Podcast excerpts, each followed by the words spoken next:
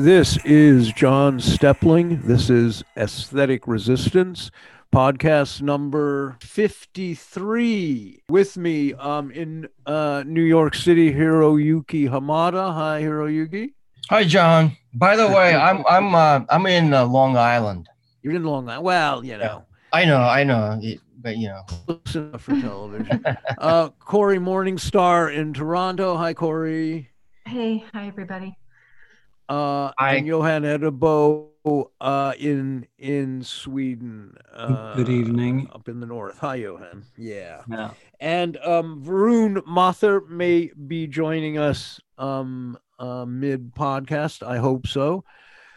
Um, and uh, I wanted to start with, and I, I'm kind of of two minds about this because I don't want to devote an inordinate amount of time to this, but uh, because I think one of the problems with social media, and we all know this, and we're probably repeating our repeating myself. Uh, it's very difficult to have uh, serious discussions of any complexity on on Twitter, on on Facebook. I mean, you simply can't do it. Plus, the platforms are are designed to encourage negative emotions. The algorithms are are are structured in such a way that that it it brings out the worst in people. I think, and I include myself in that. But uh, uh, the the the primary problem is that that it is reductive and um, and it's simply hard to to to lay out arguments without getting completely lost very quickly. Anyway, but um, a couple of things happened in the last few weeks. Um, you know, I I had a kind of argument with Patrick, whatever the fuck his name is, uh, about because he was saying that that you know National Socialism, the Nazis, uh, at root were identical with with communists, and we may have mentioned this last time. And and, and an article just came out in Off Guardian, um, doing the same thing, saying there's no difference between fascism and communism. Um, and and I criticized the article because I I found it so shockingly jaw droppingly reactionary and just simply bad. Um, uh, and and it garnered a lot of you know um, response and angry, outraged responses, and you know it deteriorated from there. And I said I was going to mention it on the podcast, so I'm going to very briefly. Um, I think it should be clear that uh, communism and fascism are actually opposites. They're they're counter ideologies. Um, the people who liberated Auschwitz are different than the people who built Auschwitz.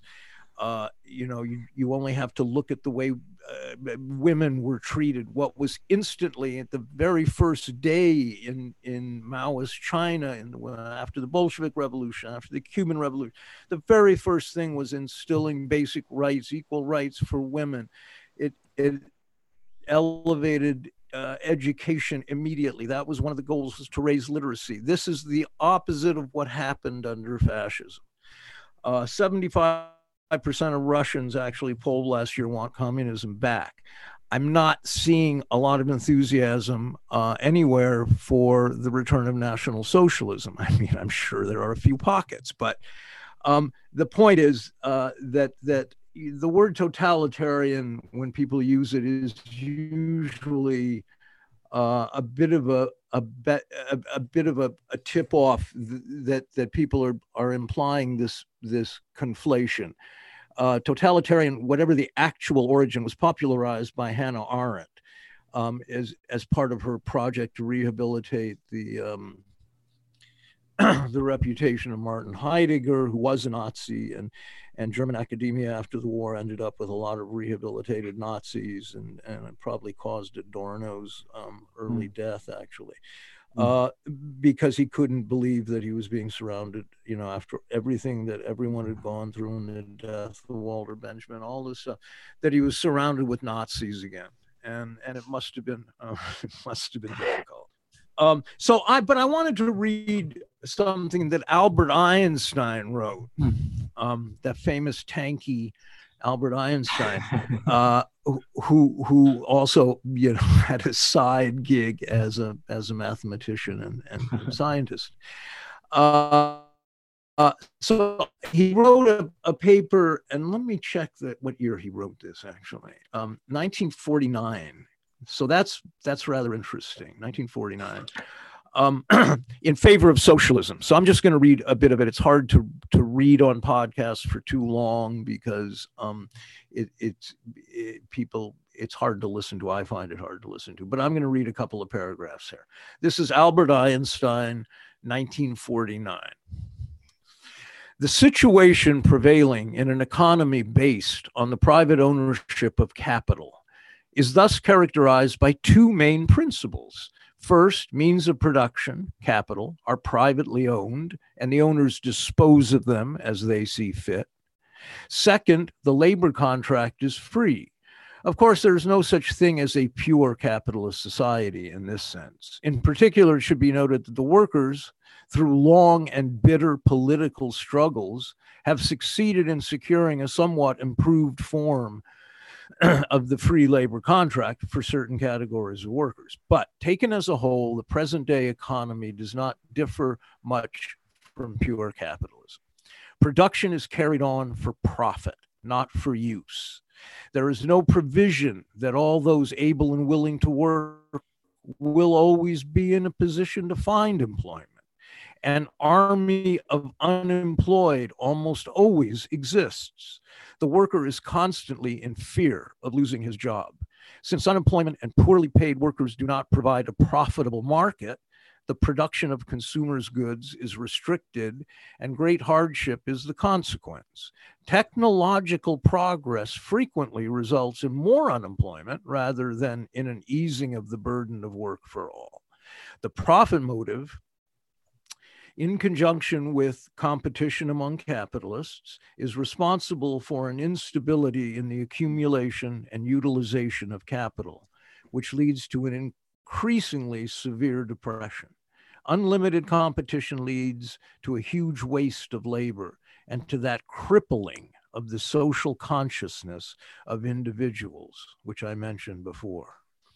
This crippling of individuals, I consider the worst evil of capitalism.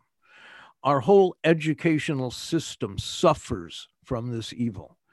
An exaggerated competitive attitude is inculcated into the student who is trained to worship acquisitive success as a preparation for his future career. I am convinced there is only one way to eliminate these grave evils, namely through the establishment of a socialist economy, accompanied by an educational system which would be oriented toward social goals.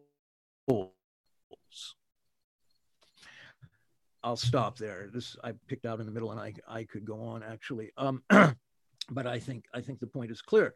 Uh, mm. uh, you know 1949 um, and and so you know one of the things there are two cliches that seem to be rife today. And i'm you know it's not an accident i mean that that this this lurid uh, anti-communism is surfacing again um, the world governments, the you know Western capital, are um, very nervous about social unrest. We've talked about this: the lockdowns, COVID, the contraction of capital. You know, the World Economic Forum, Build Back Better, the Great Reset, all of these things which we talk about. Um, we have talked about for quite a while, uh, and the two cliches are that. Uh, um, that communism is the same as fascism and that you know this this world economic forum the great reset they're trying to impose world capitalism. The second cliche is oh if you if you defend marx you're just one of those um, religiously intoxicated marxist cultic you know true believers that that that is just being defensive because you read marx like scripture. That's the other cliche. Mm. um and the truth is one is defending marx because marx is one of the great thinkers in the history of humanity. And he was um, the most astute and and important um, philosopher of capitalism, of of the the global economics of and most importantly of the class struggle. I mean, he was a dialectician, and class struggle was the core truth of Marxism in a sense, something that was conspicuously absent from um, from this article uh, over at, at um, the aforementioned paper.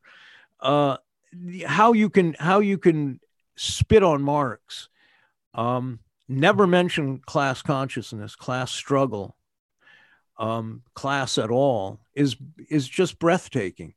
Um, and you you the thing is, if you tell these people, if if you say anything to them, say this is rubbish, you're being so reactionary.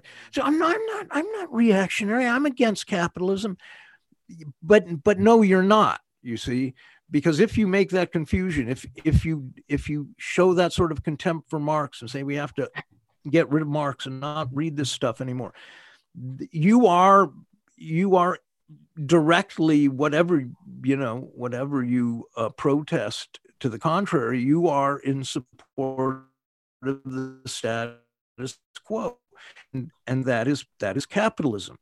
And you know people say but but you know the communism was so horrible and was authoritarian i think the key thing people need to remember is two things and then then i will leave off here um, two things. One is that there was a, an immediate counter revolution, a profound and acute mm. and well organized counter revolution the, directly after the Bolshevik Revolution. It happened in Mao's China as well. It happened in Cuba and never ended.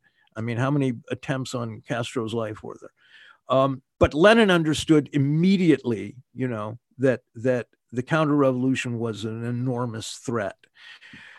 And so all hmm. socialist countries, as soon as they take power, are under immediate assault by Western capital. I mean, massive assault um, in every way you can imagine. And if communism and fascism were the same, it's curious that Western fascism, and I consider the US essentially a fascist state at this point, um, have spent an awful lot of energy and time and money um, attempting to demonize and and overthrow these socialist countries. Um, if they were all the same, why would they care? You know. Um, so, I I will leave off there, except to say that you know, uh, if if you when Castro died, Africa was in mourning. He hmm. was a hero to Africans because Cuba and the Soviet Union fought on the side of African independence. The U.S. and Europe uh, fought against it. They were in support of apartheid. They murdered Lumumba. They murdered other African leaders. They are probably still murdering them and calling it COVID. Um, you know, these are facts. These things are not the same. Stop conflating them. It is it is breathtakingly reactionary to do so. Okay, I'm going to turn it over, Johan. Yeah, I, I thought you you must have meant. Uh, that one of these uh, these stereotypes, these cliches, uh, they're saying that uh, the Great Reset amounts to some kind of world socialism or world communism. I, think you said world capitalism. Oh, I'm sorry. I'm uh, sorry. Anyhow, I misspoke. Yeah, they're saying it's world communism, right? Yeah, but but I mean, on that that goodbye Marx article on on Off Guardian, I mean, sure, I will I, I will readily acknowledge that there are a lot of valid and interesting criticisms of, of Marxism. Sure, sure. And I'll, I'll agree that there are these ideological aspects of, of industrial civilization that merit disagreement and that are common to, to almost every political philosophy that we have today. But but I mean that that text wasn't very good. And I think it's it's interesting and, and significant that it begins with this categorical statement that is so reminiscent of the very worst aspects of Foucault or Derrida that basically amounts to this naive relativism. Uh, he, he said something to the effect that there, there actually exist no rationally discernible structures in the world, that these are just some kind of imaginary heuristic tools for, for humans to attain certain results and so on. But I mean, if you consider that statement as a proposition, is it true? Well, I mean, if it's true, then you have just affirmed the existence of these abstract discernible structures in the world without which there can be no true statements whatsoever. So this is just some kind of sophomoric relativism that that anybody can poke a hole in. And I think I think this is a kind of sign of the times. Adam Curtis said something very much akin to this in his last documentary. I don't remember what it was called. That, that there's no way to even know what's real anymore and that it's pointless to even try. And I mean, this is false, obviously, in the literal sense, but there is some truth to this observation and maybe we should uh, go on with that discussion this um, that cory called the war against reason which yeah the war on reason and i think that's that is something we we need to talk about because i think it's very true. Cory yeah, well, Johan, Johan had said um, the terrorize, terrorizing reason or something. Then I just said, you know, I just built on what Johan said, the war on reason. Um, I made some notes on this as well. Basically, um, one thing that that I actually had open in a tab somewhere under um, the economic and philosophic manuscripts of 1841, which I see is very, very important, and why you can't just, you know, say, you know, what was called goodbye Marx. So he writes the final consequence is thus the um, uh, what is this? The final consequence is thus the abolition of the distinction between capitalists and landowners, so that there remain altogether only two classes of the population the working class and the class of the capitalists.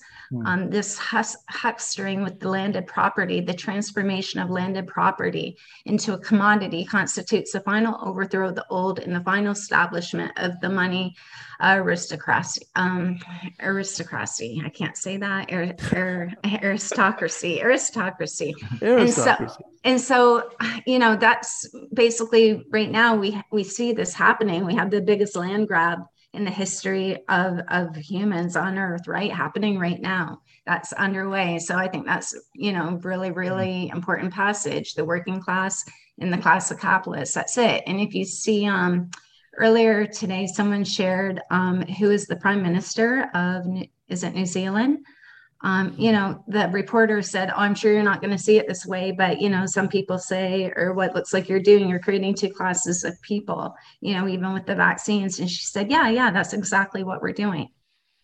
Right. Like yeah. right there, right out in the open. Anyway, so then I wanted just to, to jump across over to the Indigenous perspective. And uh, Russell Means, um, really well known um, Indian from in, in, in America in 1980 he had a speech. It was called um, "For America to Live, Europe, Europe Must Die." And then this pers- perspective, he he actually stated it offers to take wealth from the capitalists. This is what he sees as Marx. It offers to, to take wealth from the capitalists and pass it around, but in order to do so, Marxism must maintain the industrial system.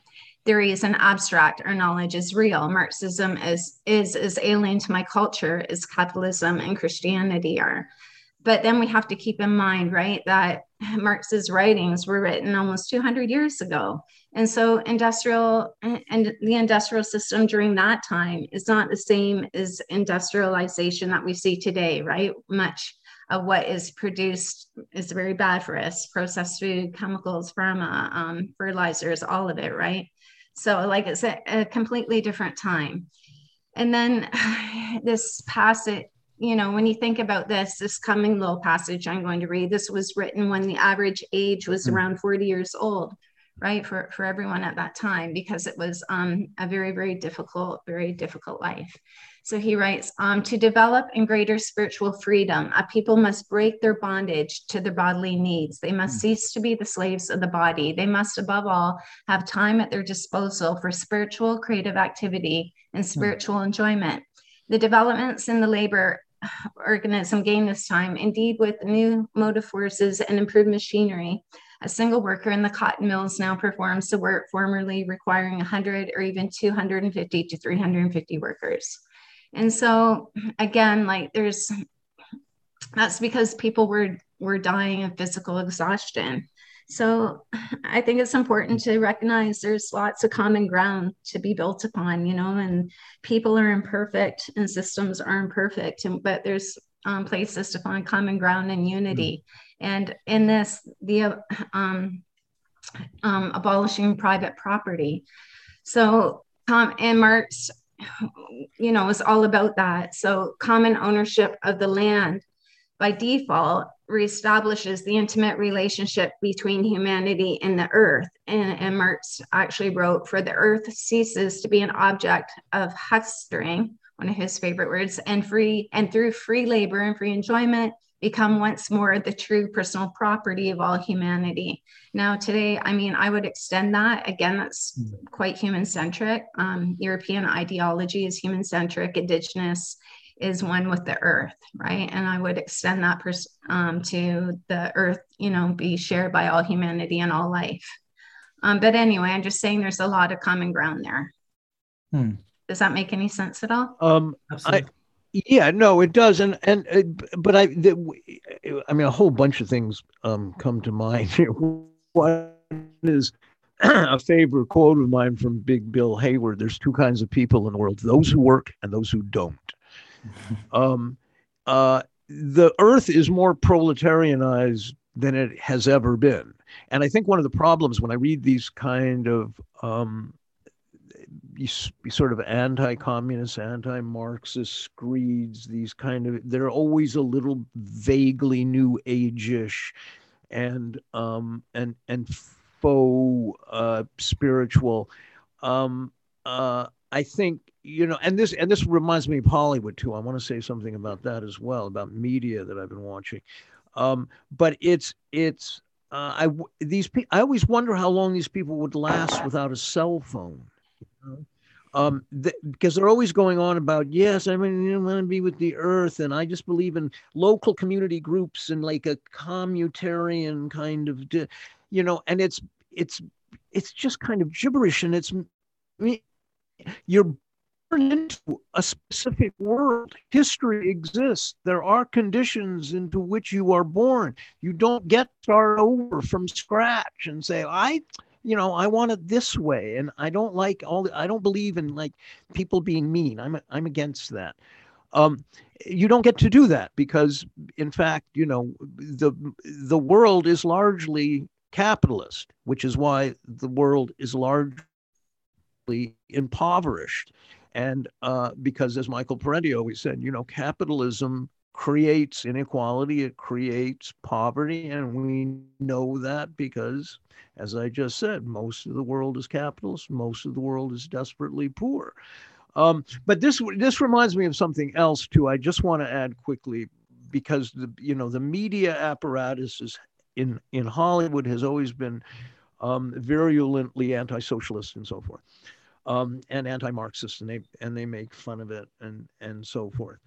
But um, there is a there is a growing, uh, really disturbingly creepy anti-humanist um, tendency in.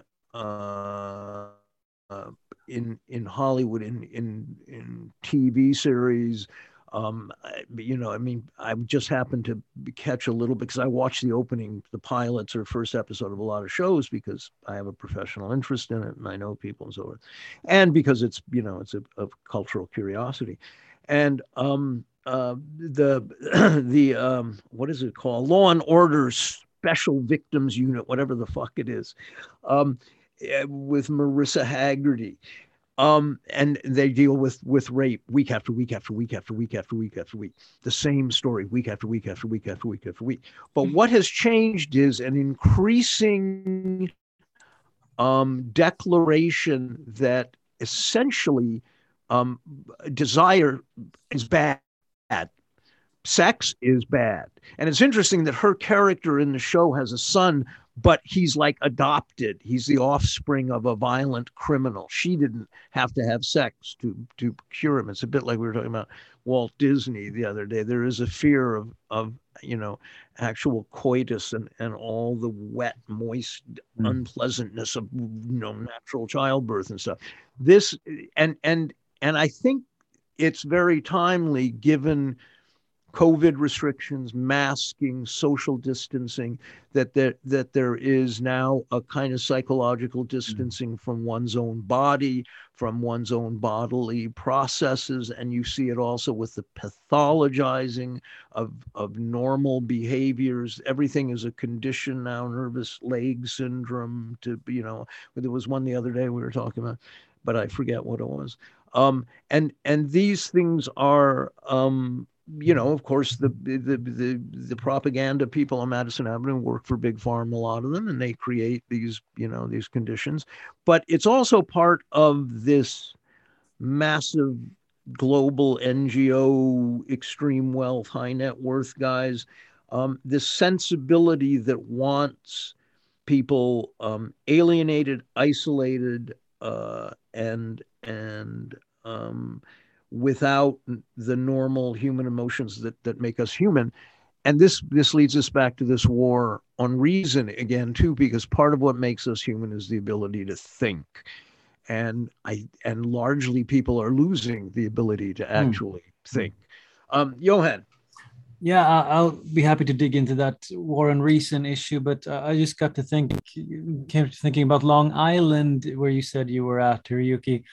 Uh, uh, wasn't that like the site of one of these early early purchases of land from the the indigenous tribes or something, where they had this this coalition participatory democracy government governing stuff and and and you had this infamous purchase for like 20 bucks of some some large piece of land? Or am i do you know anything about this Well, land theft um, is a, a, big issue. I think we were still dealing with that. Uh, the, uh, the there's indigenous indigenous population in the area who talks about it, and uh, uh we uh, constantly come uh, come across barrier grounds um, that are claimed by um, their area of interest by the indigenous communities, and um, and we, when we talk about education, uh, the schools have uh, indigenous children, and it, when you talk to uh,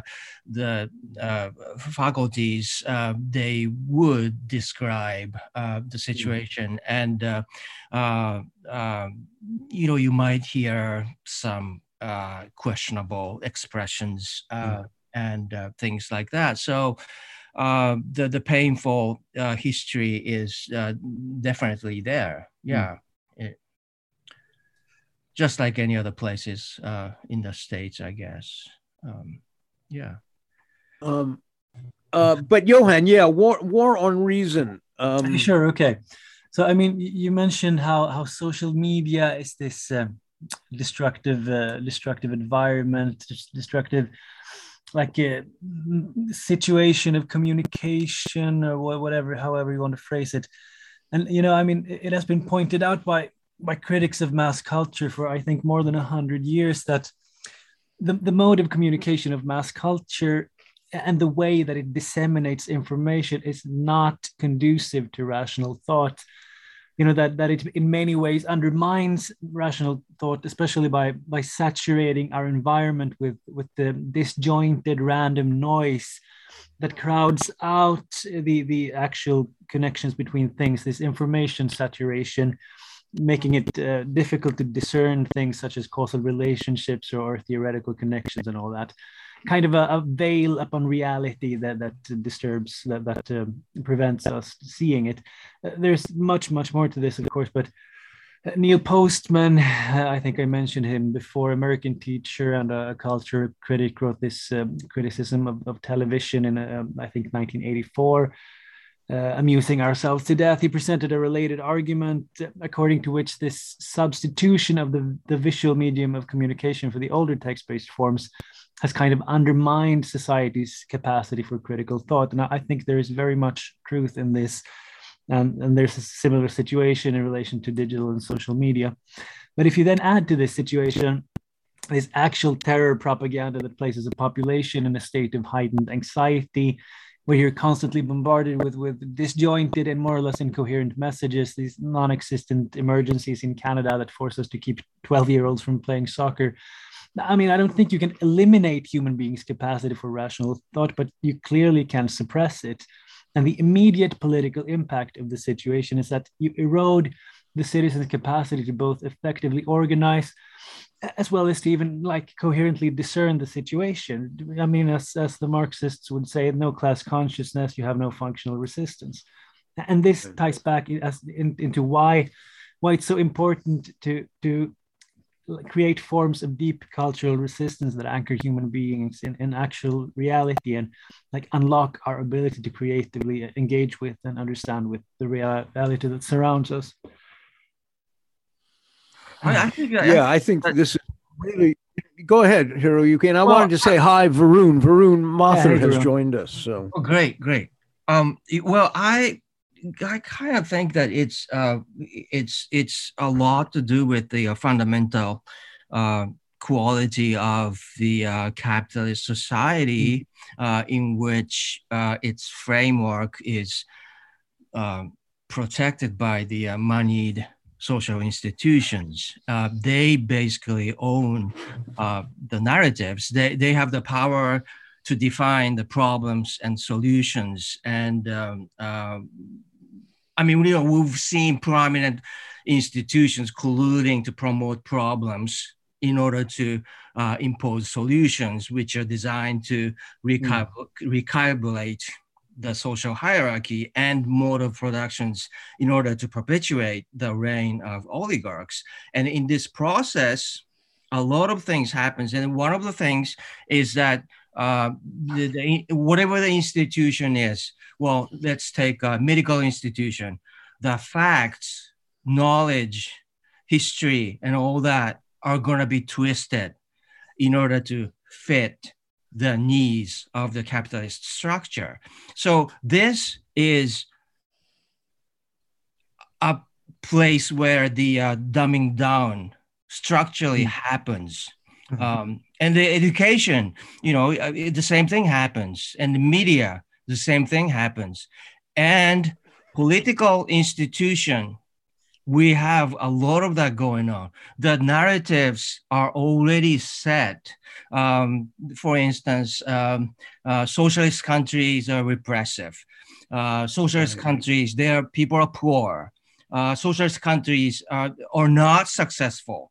Um, all those things are coming out of uh, capitalist structure they are active indoctrination, propaganda uh, campaigns to impose those things onto the people. So when we discuss about social formation, uh, ideologies, we are talking uh, with those things. So you know, it's it's for those uh, people who are going along with the official narratives, capitalist narratives, they would fully use those things. And they don't really have to say much. They just have to say that communism is whatever. And you don't even have to back it up. But if we are talking right. about um, the facts, uh, like you know, John was saying that the, the bulk of the this uh, uh, population in Russia wants communism back, or the fact that the Chinese people um, is pretty happy about their government, as opposed to the people in the West who are not very happy about it. And um, you know, you can raise so many facts that are contradicting um, to the, um, uh, the, the factual accounts, and we don't even have to get into the um, uh, what Marx actually teaches us. Those things are, I mean, I mean, how how could you question, you know, how right. things work? It's so valid, you know. Um, I want to just say that I'm going to include an extensive reading list of links when we post this podcast about uh, Marxism, you know, class, history, um, things that people simply need to read if they're going to if they're going to start talking about Marx, because almost nobody has read him. I find. Um, and it's important when you start talking about Marx too, and, and Hiroyuki was sort of implying this to the like reification, which I remember I think was Paul Piccone defined as as when you treat your friends like appliances and your appliances like friends. Um, it, it is a form of you know reification alienation. These things are connected uh, the whole idea of money is a very difficult chapter in in capital but it's an important one. Um, and and i wrote a little bit um, a couple of pod, not podcasts and blog posts ago about the magical nature of value. You know you hold a coin in your hand um, it's just a piece of metal. The value it has is invisible it's magical it's elsewhere and and this is a key to to understanding how all of this stuff works. Um but but i will i will post those those links. And um cory? Yeah, just sort of building on what Hiroyuki, what Hiroyuki said. Um, you know, again, like it's sort of amazing how we continue to do the capitalist um, work for them, right? Like promoting their agendas, promoting um, their, you know, the architecture they seek to impose on us. All of this um, over and over again. We we we keep, you know, basically de facto lobby groups for these very things, but um, about building the narrative and the framing, you know, again, I, I think of how with the energy and with climate change, um, the envi- the ecological crises um, that we face, we we don't talk about about what we're actually using that energy for, right? And I think that's like a huge framing thing. Um, it's never spoken about. Most of our energy is wasted 40% right off the top and then the bulk of the rest is wasted on creating shit that we don't need right and so i think marx um, wasn't wasn't writing about about stuff i mean think of all the stuff in a dollar store one dollar store of the whole planet all the crap in there you know, and people use it once, it goes into the garbage. Like he was writing about how to, you know, how about class struggle and how basic needs um, are to be met for everyone. Um, you know, I don't think he was thinking in the future that we would use industrialization to create all this shit, you know, and all this junk. And I mean, if, if we can have a global economy on junk and on garbage and crap that no one needs that pollutes us, destroys our environment, destroys our natural body. Surely we can build a um, economies on knowledge and you know arts and music and food and you know things that nurture us and, and give back and give back to the earth. So uh, anyway, I sort of rambling there, but no, no, but I mean, but that's really important, and and the, you know because one the third cliche that one hears out there is oh oh Marx is outdated, you know he doesn't understand. Um, you know modern economics and supply chains and you know blockchains and I mean, he doesn't understand that if you if you're a Marxist, you're you know um, by extension an old fuddy duddy somehow. Um, and and it's so insulting to uh, liberation movements in the third world who invariably are Marxist because they understand the truth of it. Um, they are suddenly they suddenly are given a window to class consciousness, to recognizing themselves as a class with power. Um, in opposition, I mean, class isn't a thing; it's a tension, a social relationship. Um, and they suddenly will recognize that. That's i mean why do revolutions even happen? You know they don't fall out of the sky. Nobody made people um you know storm the winter palace or you know there's a reason um because people have I reach a point of that life is intolerable. They have nothing else to lose. So mm. that technology that everybody's always demonizing and and i critic you know, in the in the harshest critic of instrumental thinking and mechanistic thinking and junk science and and the, the narrowing of of experience that comes with that. But th- those technologies, if we're talking mm-hmm. about Russia and China, led two massive nations, billions of people, out of serfdom you know they they were no longer living on dirt floors in sod huts Mm-hmm. Um, they may they provided literacy and healthcare for millions, tens and tens of millions of people. This is no small thing. That was necessary. You know, these kind of, you know, it's the white privileged petty bourgeoisie that always goes, "Oh, I'm just, you know, I'm against technology. I I don't like it and i i just want to live in a great yeah but you have the luxury to even say that is a is a sign of your privilege you know um, lots of people historically and even today don't have that privilege. Um, Johan. Yeah, I, I think Cory that that your remark that we are actively reproducing all of this is important to to focus on also uh, how we ideologically recreate these relations of production, how we actively reproduce propaganda in our kinds of communications. Uh, you know, I mean, the, the brand marketing mode of communication is basically what what kind of saturates uh, places like Instagram.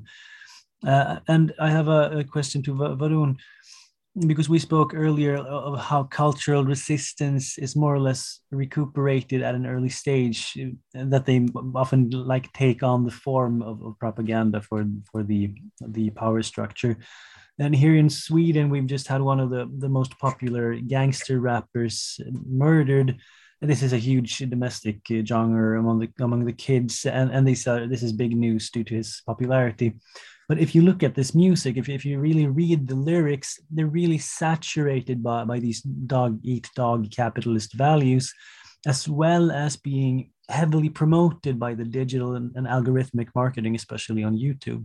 Uh, I was wondering if you have any any further reflections on, on this kind of process, how how uh, I mean lively forms of, of um, emerging culture are, are being recuperated as we speak, so to say. I think largely in India, it's always been um,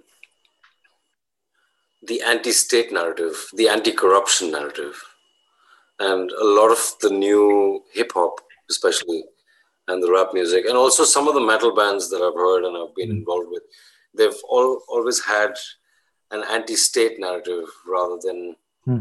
anything else. And so, because I mean, when you're looking at the 70s, um, 60s, and 70s in India, that's you you it's also clearly very reflected in mainstream cinema and the music that was coming out of mainstream cinema is that there was always the underdog that was going to destroy or overcome the corrupt politician essentially. So hmm. that's that narrative has carried over into into the current music scene of the atrocity of the corruption of the establishment and it has also taken the color of, like we spoke, I think, the last time. Um, it has taken a lot of the color of Black America rap from very obscure people that even the mainstream is not listening to, which is really strange because with that, the only thing that comes along is what quote unquote the money and the hose and the cocaine and whatever the lifestyle that comes along with it right? The conflation like the narrative not is not necessarily uh, cross seeding in that sense. Mm. so it's not really talking about a change in the power structure is just inherently violent and abusive mm. but it's not it's there's also a lot of this hyper real conversation about taking your power back. But when you really ask people what that means, mm. they don't know what to say. Because um, what Hirohiro Yuki and Cory said before, and then you added, and I'm sorry I joined a little late, but I think what's what's gone missing in all these narratives is how people are actually part of the system, which mm. is something that everybody has to really recognize.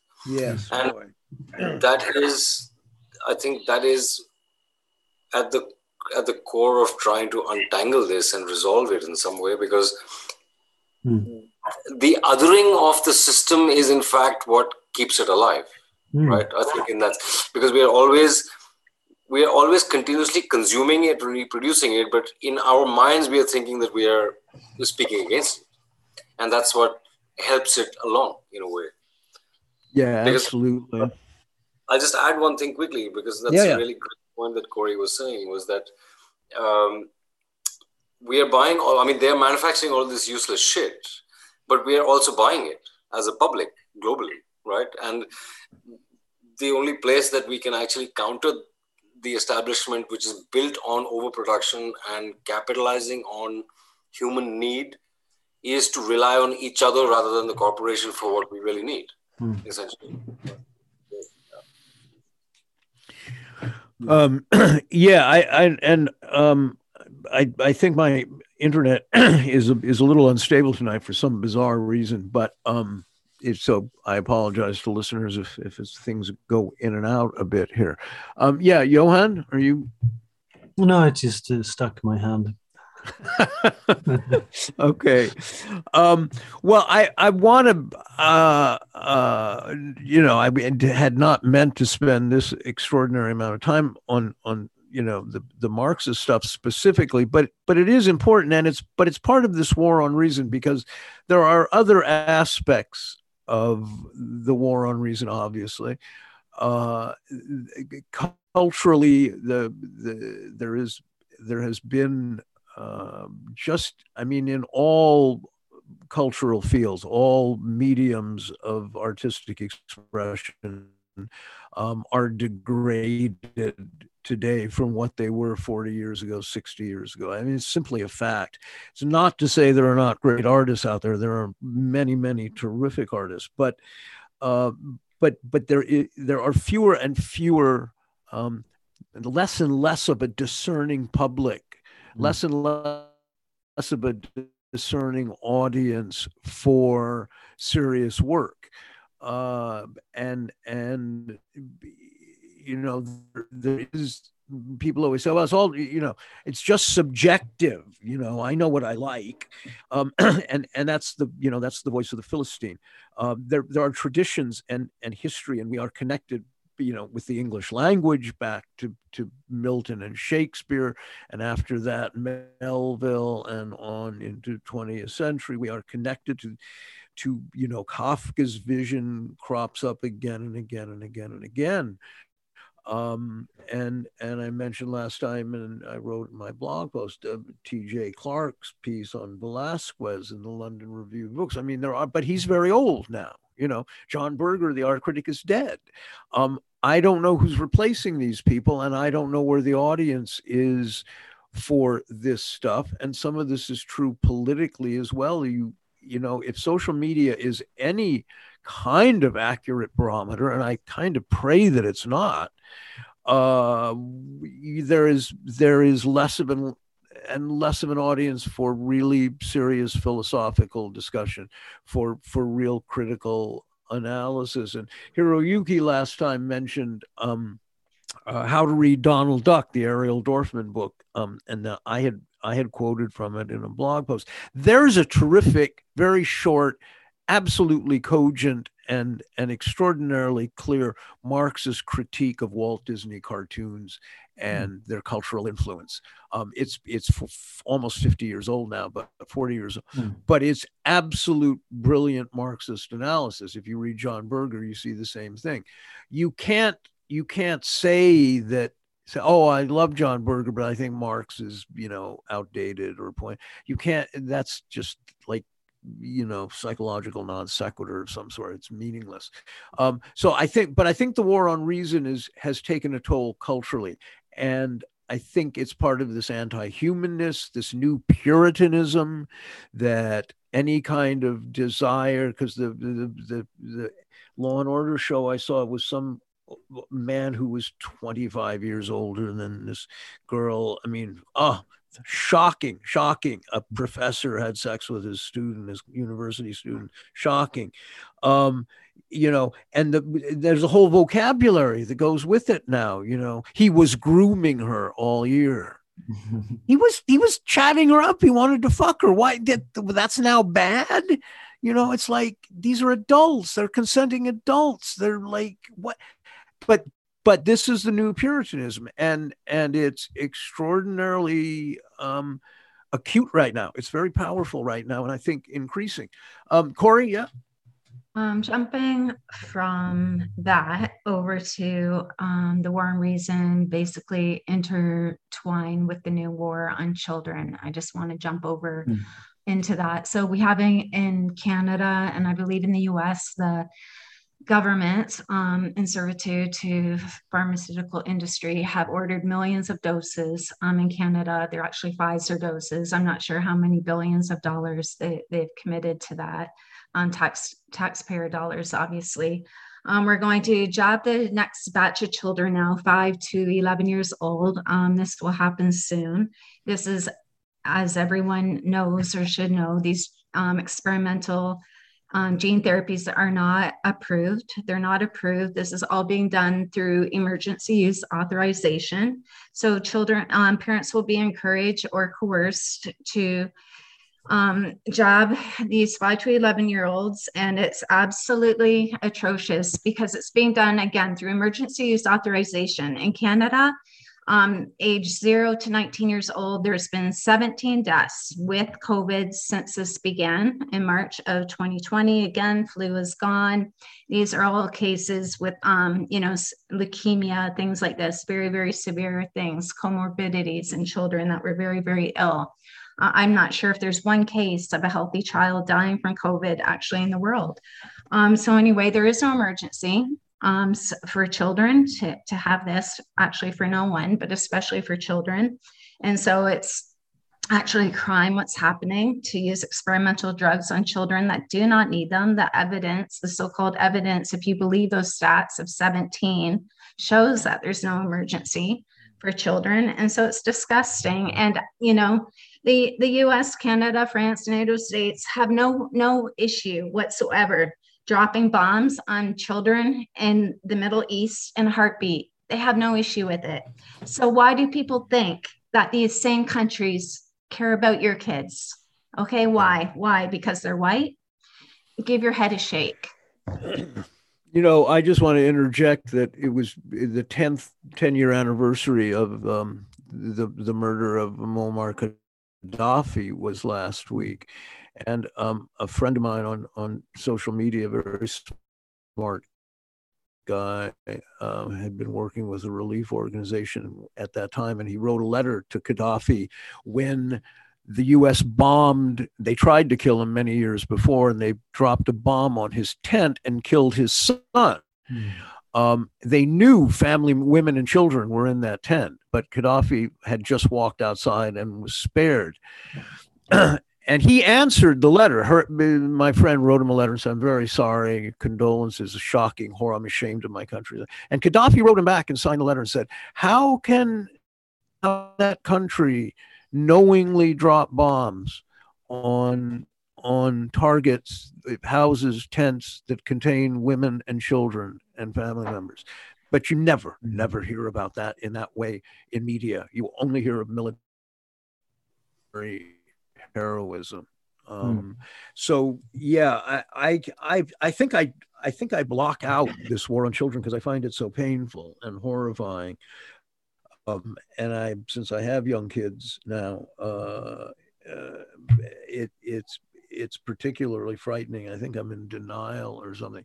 Can I read one more thing here quickly, and then I'll turn over to somebody else because there was a it just remind what you were saying, Cory, reminded me of Kunstler's um, article this week, uh, James Howard Kunstler. Yeah, read. And it's just amusing in a way. he says, "Let us count the ways that America is committing suicide by Democratic Party policy." There is front and center Joe Biden's vaccine mandate, with no basis in law, by the way, that is destroying most of the critical service industries in the nation hospitals, school systems, police forces, firefighters, ambulance squads, airlines, railroads, restaurants, you name it. No vax, no job for you and no resuscitation for the unfortunate persons writhing on their kitchen floor in myocardial infarction. I'd say that depriving folks of their livelihoods while ensuring harm and death upon the citizen citizenry is a bad combo for public order. One can easily imagine the righteous wrath building to a point where lampposts in capital cities are decorated with the dangling government officials who caused this to happen. Then there are the vaxes themselves and the COVID cat that dragged them in. Do you feel all warm and fuzzy over a shot that will turn your body into a spike protein generator, considering how spike proteins behave in a human vascular system? Got any questions or doubts about the number of adverse events so far? Looks like more than 10,000 deaths in the US directly attributable to the vaxes under the VAERS registry and hmm. millions of industry, injuries around the world, not to mention the murky origins of the disease, the participation of the US that sells the vaxes.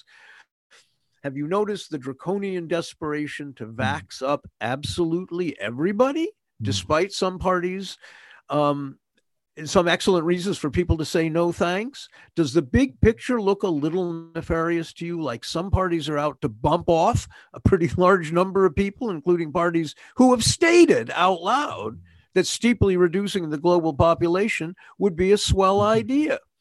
Um, end of the quote. Uh, I liked that because he kind of said out loud what a lot of us kind of tiptoe around sometimes. Mm-hmm. Um, you know, the, the, these are eugenicists. These people have said population decrease, depopulate. That's a good thing. That's a good thing. Here, take this vaccine. Um, is you know, is this wildly conspiratorial and illogical? I don't think so. Um, and and I certainly think uh, you know, Kunstler's a very smart guy, so mm-hmm. I don't think he's just um, rambling on for no reason. We've touched on all of this stuff, but it was a nice paragraph. Um, Johan. Yeah, I just wanted to add to, to Cory's. yeah. Uh, I lost you there, but, but I just wanted to add to, to Cory's statement that uh, a question that needs to be asked by, by parents is specifically what is the absolute risk reduction of administering this vaccine to children because relative risk reduction may look really really good but when when it's like one kid in a hundred thousand that gets hospitalized then the the absolute risk reduction might look pretty pretty poor especially in comparison to the the risk of side effects and, that question needs to needs to be asked and repeated over again i just can I just add something here? Yes, please. Uh, I've repeatedly posted about this actually, is that this is where I think the reasonability and unreasonability of modern industrial civilization actually comes in. Because as long as it's not my child, it's a great idea. Mm. Right? It's always that justification. Yeah, I want to know also uh, as a secondary question here, because I was just reading Norwegian news, um, you know, 500 new cases of, of COVID in Oslo or something, Bergen. Um, uh, why are people getting tested? Why are so many people out being tested for COVID? Because presumably they're talking about positive test results. The hospitals don't have anybody with COVID in them. So, um, so I, I can only assume um, these are positive test results now called cases um, and and it i'm just curious if anybody knows why so many people want to keep being tested it's just this very strange phenomenon now it seems yeah i think it's i mean well it's that's what i'm saying is that it's people function illogically because when fear and neuroses are present there's no logic and there's no rationale to behavior. And that aspect of living is entirely in control of the establishment of the established order. Mm. so when they say that there is a threat then people believe that there is a threat. And when they say that you need to get tested every day they get tested every day. And then they say that, okay now you need a 50 50th booster and they're going to go line up after the clinic to get it man like it's just yeah yeah yeah um uh, yeah, it just baffles me. I will say though, Norway is is uh, is largely back to normal. Uh, I don't see any masks, and uh, there are no restrictions at school anymore. And so uh, I will see what happens as winter is rolling in. We're seeing the first snow flurries here. Um, Cory, I wanted to add. Um, uh, meet like a little press release i believe it was that evo morales um, did just within the past few weeks and he um, stated i continue having doubts about this coronavirus i read three four five years ago a report from the imf that said in the politics of a new world order it's important to reduce unnecessary population and who are the unnecessary people the old the disabled poor people the working class it looks like, brothers and sisters, that this pandemic is part of a biological war. Let the poor die, the old die, the disabled die. And in the year before, he had actually said about it, um, you know, way back, I think, I believe last August. And when asked who dies with the pandemic, the former um, Bolivian president answered the humble people, the poor people. Life cannot be a commodity. That is our profound difference with the capitalist system. You know, so I think that's amazing. And earlier um, in the week or last week, I guess, I was um, watching uh, Davos, um, what do they call them? Whatever, a, lecture or whatever they have at, at the Davos events each year, a panel, I guess. And they were discussing job loss with, within, it was called um, The Brave New World, and it was discussing job loss within 10 to 15 years. Again, this was 2015. They were talking about 67 to 77% of all the types of jobs disappearing completely. So you have, you know, and then and so to like foment revolution, revolt because of this, you know, people will be starving actually, um, you know, losing their homes, everything else. You have to have the UBI. Well, why do they want to pay more more UBI than they have to? That's a lot of UBI to pay, you know, off right, corporate profits. Um, so you know, you know, you, you just have you just have to wonder yeah. about that. You have the UBI and then you have the coming pensions, right? I, yeah. I mean, you, you've got a lot happening here. Well, that, that article the other day, um, which was pretty good, it was stuff we've talked about, but you know, he he made a, a pretty cogent point. Um, observation early on saying you know whenever they have these big projects they the global ngos world governments the un world economic forum all of these different um, connected institutions are able to find money. When they need money, they find money. You know, this is a new $4 billion uh, project that we are initiating to blah, blah, blah. All for, you know, the good of mankind and the health of, of the earth and so forth and so on. But, you know, a little later, we can't pay your pensions. We just don't have the money to pay your pensions. Um, of course they could pay their pensions. There is, of course they could. Of course they could. They don't want to pay your pensions. That's all.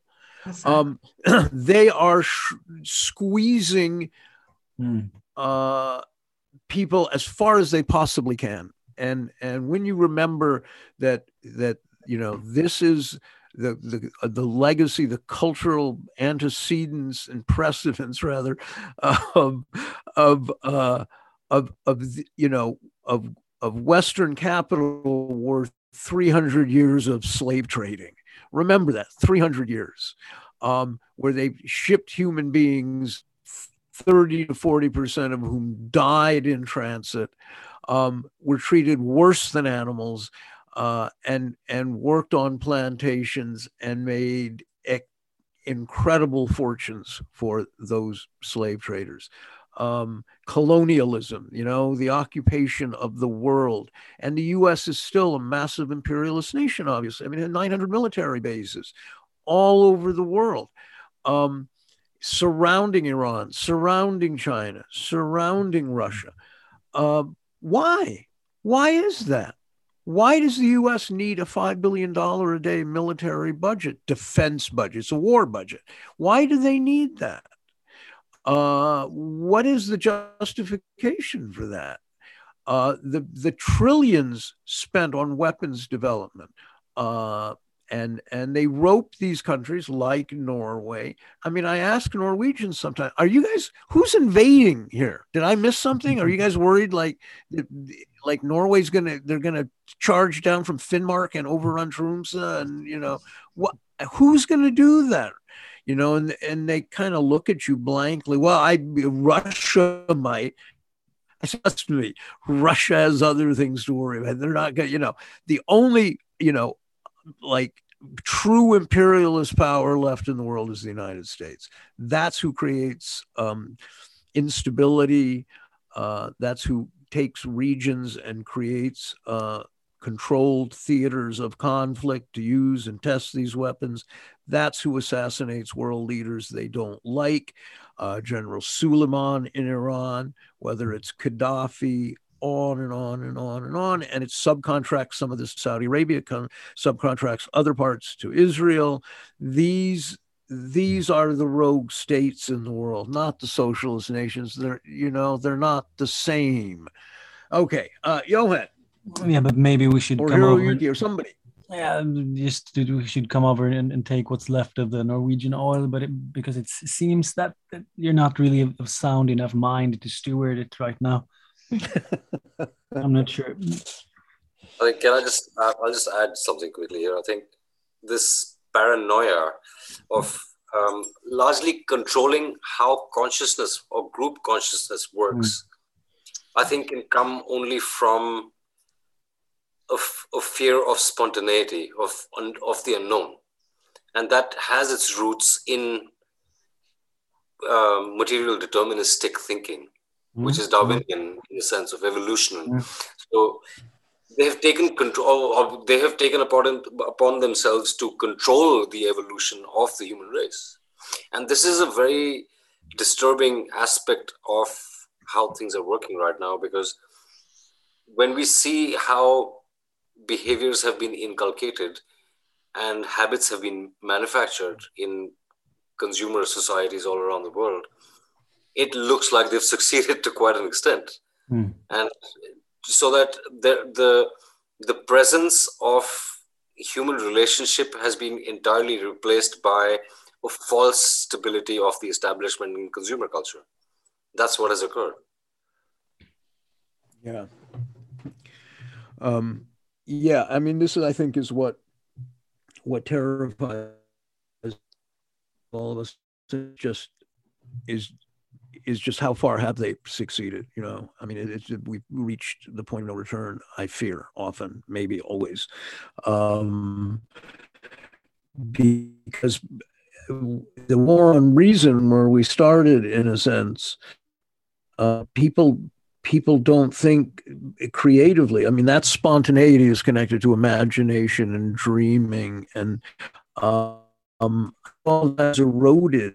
People live in, um, they're numbed with with various antidepressants and psychotropic drugs. They they are stupefied, staring at their screens, um, and and now increasingly terrified of each other because they're they're vectors for disease somehow. And sex, God forbid, anybody have that anymore. What a high risk, um, be, you know, be criminal behavior that is.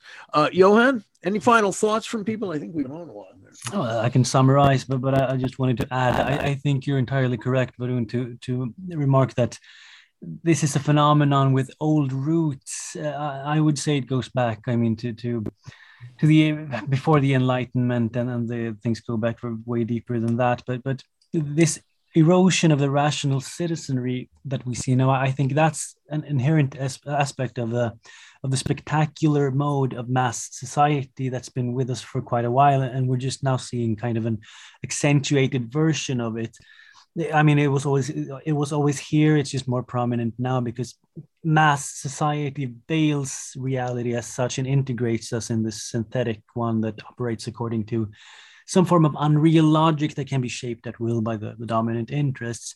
And, that's precisely why we need culture that creates autonomy of thought and of, of cultural expression. That's why I don't believe in these, these metaverses on the blockchain because we need a culture that gives you space to reflect upon your situation and its preconditions and gives you the ability to distance yourself from it so you're able to think about it actually maybe it's yeah. Yeah. it's also in the sense that i'll just add on to that because it's also then it everything depends on how i construct my relationship with others in society yeah. it has nothing to do with what the politics say what the laws say because my reliance is on whether i'm able to be with you mm. as a group right like that's or have a relationship with other people rather than hmm. my primary relationship being with money and the establishment mm. and consumer culture and politics you know so yeah it's it has to do with how can i how am i a contributive agent to the community or to society in that sense because once those kind of questions come in then I have to prove my worth, which means that then I'm no longer just a serf or a slave to what the corporatocracy wants me mm-hmm. to do. Then I have to be relevant to your life directly. Without mm-hmm. all the religion and politics and none of that shit has to figure in that. It is a very practical argument about how can we build a living settlement together, for mm-hmm. example. Right? What am I going to give to that? What do I know mm-hmm. that I can contribute? Mm-hmm. Yeah. Um, I'm I'm just going to add very quickly. I, I, I, feel like I'm talking too much tonight, um, but because I think that's true. I, I and I think there's a psychological um, a war, you know, against human psychology, if we want to call it a war on reason. There's a war on children. There, there, there. But but it it bears remembering that many, many, many groups in the U.S. tried to go live off the grid and they were arrested. Um, it is illegal to actually not connect. Um, and, and the vaccine mandates the mm. have have made this much worse. Uh, if you're not getting the jab, you can't watch your kids play sports. Your kid can't play sports if he's or she's not vaccinated. But so, but that's just the new extreme form of an already existing um, coercion to plug into the system. You can't unplug. You don't eat. That's that brings me back to Marx again. I mean, we are born into a specific set of historical conditions, and um, and and yes, we need to awake from our our slumber, as it were, as somebody said, maybe it was Shakespeare. Um, uh, but but we also need to to find a way to um, resist this system without it costing our lives, you know, without our mm. children suffering, without us getting thrown in jail. Um, and that's that's a very direct political task. You can't just say, you know, oh, I'm, I'm, you know, I'm against Marx and blah blah blah. And so that's the question. Um, Hiroyuki, yeah. Um, I think um, you know, we've repeated quite a bit, but uh, I think it, it really comes back to the fact that the uh, the the very basic form of the society, the uh, accumulated wealth, and the hierarchy, the caste system, uh, those are the elements um, uh, that enables um, uh, what's going on. And uh, I mean, you know, if you if we look at the fact that uh, slavery was a social institution, it was functioning to serve the people, and this is a tremendous thing. Uh, the society is colluding, was colluding to prop it up. All the social institutions went, went along with it. Absolutely. And you know, this is a, the the accumulated wealth and power can do this. It can create social institution out of thin air, and they can also destroy social institutions. If the medical establishment is giving too much trouble about the facts, they can just destroy it. Yeah. And same thing about the uh, um, any institutions, even the military I mean, you know, I, I wrote about um, um, uh, Japanese feudalism uh, last year, uh, kind of paralleling the uh, uh, the way uh, things are going, and Uh, the thing they did uh, uh, at the very beginning in Japan was that they took away the weapons. They destroyed yeah. the abilities for the people to stand against the authority, and they um, installed this uh, mild caste system, and the samurai class was at the top, and the farmers came second, and uh, the craftsmen came after that, and the merchants, who basically overthrew the whole thing at the end, were at the very bottom. So um, you know it, it, the the manipulation um, that can be done by the concentrated power uh, the creating the illusion of facts and narratives is huge. Yeah. And the uh, marx can describe how it happens through um, money, how the money transforms the social relations according to the interests of ruling class.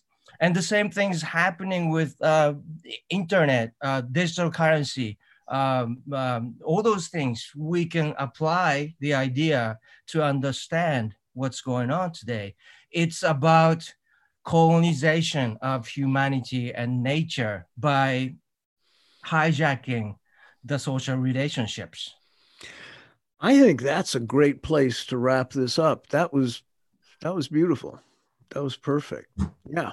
That's that's what they're doing and they that's what the ruling class is doing. There is such a thing as the ruling class. It's global. They share the same interests and they largely cooperate with each other. Anyway, okay, unless there's final thoughts, very final final thoughts, um uh, I will I will wrap this up un, until next time. and thanks to Jack Littman because you'll have a little bit of editing to do this time. And uh, thank you, Hiroyuki, Cory, Johan, and Varun, who I'm very glad got, got to make it. And um, I'll talk to everyone soon. And uh, there will be there will be a, a, a syllabus posted with this podcast. All right. Thanks you, everyone. Thank you. Thanks. Take care. Thank you. Take care. Bye.